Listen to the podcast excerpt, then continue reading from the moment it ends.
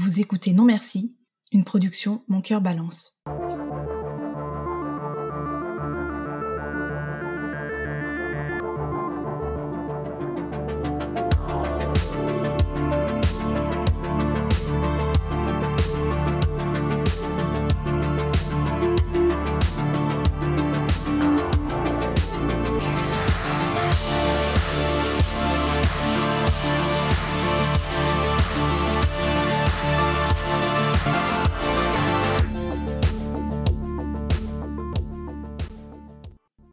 Elles sont chaque année plus nombreuses à faire entendre leur voix, leur choix.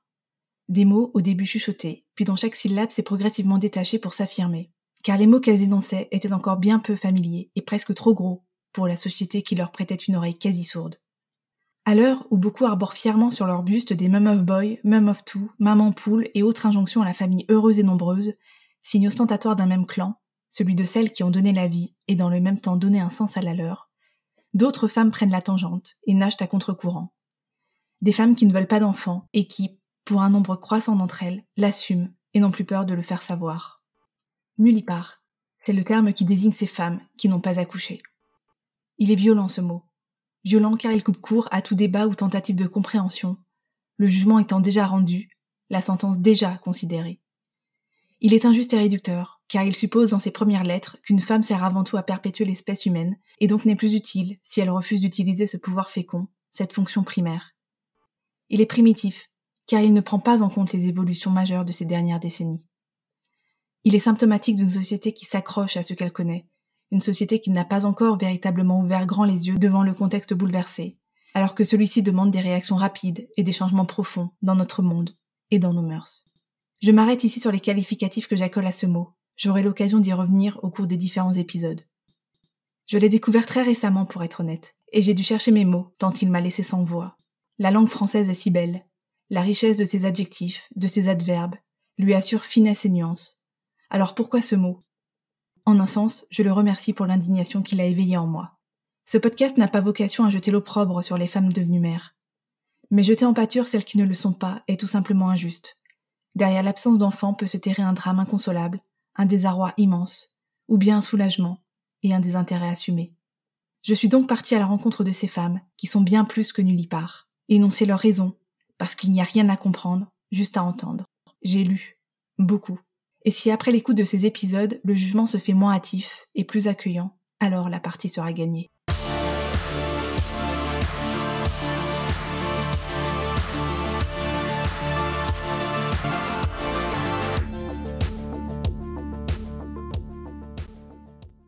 Vous écoutez le premier épisode de Non Merci. Liberté chérie, je crie ton nom. Libre. Libre dans sa tête et dans son corps.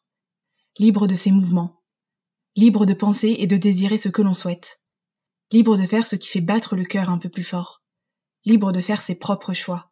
Qu'importe le regard des autres, aussi médusé soit-il. L'essentiel est d'être à l'unisson avec son cœur.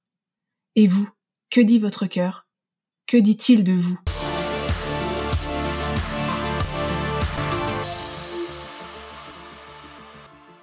La liberté guide ces femmes. Liberté de choisir d'avoir des enfants ou de ne pas en vouloir. Et c'est là que l'on retrouve le premier biais insufflé par la société. On parle quasiment toujours de non-désir, mais cela n'est pas exact. Ce n'est pas un non-désir, c'est au contraire un désir, plein et entier, de ne pas en avoir. On retrouve donc ici la liberté de ne pas vouloir être mère, de rompre avec le schéma traditionnel, la liberté de mener et construire la vie qui nous ressemble. Cette liberté de choisir de ne pas avoir d'enfant est un droit, et il devrait en ce sens être reconnu comme l'ont été, avec difficulté c'est certain, le droit à la contraception et à l'avortement. Dans ce merveilleux chapitre du droit à disposer de son corps, le droit de ne pas avoir d'enfant devrait constituer la troisième section, aux côtés des deux autres évoquées. Cette liberté que chérissent ces femmes, c'est aussi la possibilité de refuser les contraintes qui débarquent nécessairement quand un nourrisson vient au monde. Les jeunes mamans ont beau crier qu'avoir des enfants est une chose merveilleuse, la meilleure qui leur soit arrivée, les sillons qui creusent leurs yeux cernés et leur patience un peu entamée sont là pour rappeler qu'en donnant la vie, elles perdent un peu de la leur. Et ce n'est pas leur faire injure que de dire cela. Les sorties surprises, les vacances de dernière minute et les soirées improvisées sont fatalement reléguées dans l'arrière-cour de leurs pensées. Certaines diront que le jeu en vaut la chandelle, et cela est parfaitement entendable. Élever les citoyens de demain est une responsabilité immense et demande que l'on s'y emploie à temps plein, avec toute l'énergie que cet enjeu soulève. Mais ce qui vient d'être énoncé est factuel. Avoir un enfant, c'est accepter un sommeil en berne par des nuits entrecoupées, c'est vivre au rythme des tétés, des siestes obtenues au prix de longs versements, des rendez-vous pédiatres, des changements de couches. Ces premiers temps sont éprouvants, éreintants, déstabilisants, même s'ils peuvent être étincelants. Les temps suivants le sont tout autant, à leur manière. Les devoirs supplantent les couches, quand la crise d'adolescence se substitue à la crise des dents de lait. Certaines prennent tout simplement la liberté de ne pas avoir à vivre cela. Elles décident d'écouter leur fort intérieur, qui leur dit de ne pas y aller, de ne pas s'aventurer sur ce chemin de la parentalité. Un chemin à leurs yeux suffisamment sinueux pour que le tube de l'été soit remplacé par le générique de de patrouille et les cuillerées de purée mousseline, les nouvelles décorations murales. Parce qu'elles n'ont jamais eu le désir d'enfant, ressenti cette envie profonde qui leur titille les entrailles. C'est la liberté de pouvoir être seule quand je le veux et quand j'en ai besoin. Et ça, c'est important. C'est euh, la liberté de de partir sur un coup de tête s'il faut, de voilà, de me dire bah tiens voilà le week-end prochain finalement paf je pars avec une copine ou je pars toute seule, je vais me prendre trois jours pour aller me reposer dans un dans une résidence ou enfin et c'est ce besoin de me retrouver seule quand je veux sans avoir de compte à rendre à personne en fait, être libre de décider ce que de, à quoi j'utilise mon temps libre et mes journées en dehors de mes plages de travail. Mais c'est aussi la liberté de ne pas avoir de compte à rendre aussi d'un point de vue financier. Moi, je suis en couple depuis une dizaine d'années avec quelqu'un qui a des enfants. Que là, c'est vraiment la liberté de me dire, bah voilà, je dispose de mon budget comme je veux, j'ai de compte à rendre à personne, quoi. Personne va venir me dire, bah quand même, t'exagères. C'est aussi euh, ces deux aspects-là de la liberté. Après, j'en oublie peut-être aussi, mais, euh, mais c'est principalement ça. Dans ce grand mouvement de libération de la parole, il y a des voix qui s'élèvent, donnant un écho particulier aux revendications des child free. Ces voix proviennent de celles qui regrettent, en un sens, d'être devenues mères.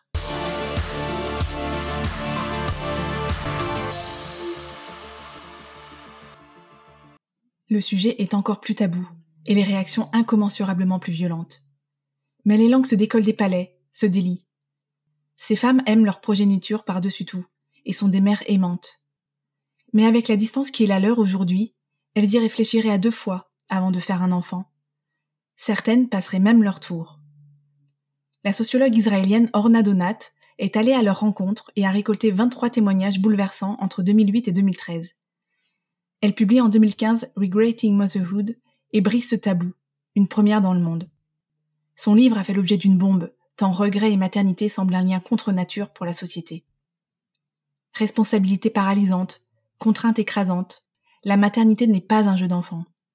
Elle est un grand chamboulement dans la vie d'une femme, qui n'est ni prête ni préparée car là encore, la parole a été jusqu'à présent bâillonnée. Toujours cette histoire de liberté écartée. Le livre d'Orna Donat a suscité des réactions extrêmement dures. Ce serait presque un euphémisme que de le dire. C'est en Allemagne que le débat a été l'un des plus passionnés, où s'affrontaient par jouxte verbal les deux camps, car cela a provoqué la libération de ces mères tiraillées. Il a soulevé du doigt la polarisation de la société à ce sujet, le manichéisme ambiant, entre d'un côté les mères supposées parfaites et de l'autre les soi-disant mauvaises. Tout est bien sûr à mettre entre guillemets. Des réactions tout à fait intéressantes dans un pays qui, on le rappelle, avait érigé sous le Troisième Reich l'enfant comme l'un des trois piliers de la société. En France, l'apparition assez tardive de cette étude a fait couler moins d'encre. Stéphanie Thomas, l'autrice de Mal de mer, parue en octobre 2021 aux éditions Lattès, avance comme explication le contexte français et le débat autour de la PMA pour les couples homosexuels, couvrait alors l'adoption du mariage pour tous. Je ne vais pas m'étendre davantage sur ce regret d'être mère. Il mériterait qu'on lui consacre un podcast entier. Mais le fait d'avoir commencé à lever le voile sur ce tabou va dans le bon sens et conforte celles qui ne veulent pas être enfermées dans cette fonction de mère. Libre de n'espérer rien regretter.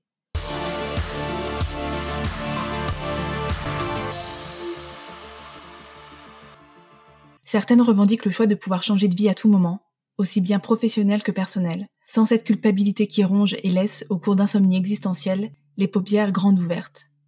Éviter au maximum les dommages collatéraux, contenir l'hémorragie lacrymale. Perdre son indépendance, son autonomie financière, voilà le cauchemar de ces femmes si éprises de liberté. Il faut se donner les moyens d'être libre, et cela passe, entre autres, par l'argent. L'arrivée d'un premier enfant est un bouleversement biologique, anatomique, émotionnel et hormonal pour les femmes. Mais c'est aussi un petit séisme dans leur vie de femme active, de femme tout court. Dans le prix à payer, ce que le couple hétéro coûte aux femmes, paru aux éditions Les Liens qui libèrent, livre que je vous recommande chaudement, que vous ayez ou non des enfants, la journaliste Lucille Quillet écrit Près de 40% des femmes actives modifient leur activité après l'arrivée d'un enfant. Plus il y a d'enfants, plus elles se détournent du temps plein. Les femmes représentent 80% des salariés à temps partiel. Ainsi, ce temps libéré pour leur progéniture est en quelque sorte une retenue sur leur salaire et porte un coup à leur indépendance financière, qui plus est dans un pays dont les inégalités salariales entre femmes et hommes sont encore fulgurantes. Mais cet argument est balayé d'un grand revers de la main. On ne veut pas voir la réalité. Le politique et le législatif commencent à s'en emparer timidement. Mais ce mur de l'argent est encore trop haut pour espérer l'escalader facilement. Cette inégalité est si bien ancrée dans notre société comme la maternité finalement. Quand il est en présence de ses congénères, l'être humain se renifle. Ses sens sont en éveil, mais il en oublie son sens moral. La question des enfants devrait être une question ouverte et non fermée, comme lorsque l'on demande si l'on fait le pont du 8 mai ou si l'on accompagne ses frites d'une sauce mayonnaise. Mais, comme elle est pourtant systématiquement posée, avec un ton souvent enjoué, elle attend une réponse positive. L'effroi ou l'émoi, quand elle se fait négative, est un réflexe qu'il faudrait bannir. D'ailleurs, cette question est une incursion dans le domaine privé. Elle ne devrait pas être la troisième salve que l'on pose quasi systématiquement à une femme que l'on voit pour la première fois, après les incontournables comment allez-vous et que faites-vous dans la vie? La société prend la liberté de s'inviter dans l'intimité d'une personne à travers ces quelques mots. C'est pourtant cette même liberté qu'elle refuse de voir. Faisons preuve de liberté d'esprit, acceptons que le désir de ne pas avoir d'enfant puisse être la possibilité d'une vie. Desserrons le corset trop étroit qui enserre notre cerveau et l'empêche de voir l'infini des possibles. Liberté de disposer de son corps comme bon lui semble. Liberté de s'affranchir du schéma familial traditionnel, des normes patriarcales imposées depuis des siècles. Libre de rompre avec une enfance étouffante. Libre de vivre en harmonie avec soi. Libre de choisir ce qui est bon pour soi. Libre de ne pas vouloir observer son corps changer. Libre de ne pas vouloir connaître les douleurs d'un accouchement. Libre.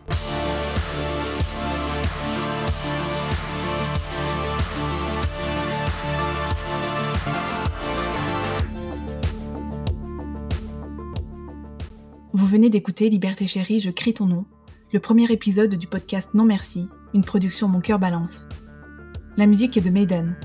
Merci à Lola d'avoir témoigné dans cet épisode. Dans le prochain épisode, il sera question de conscience écologique, d'éco-anxiété et de cette question qui pince le ventre de certaines. À quoi bon donner la vie quand notre planète n'a plus la force d'en accueillir de nouvelles?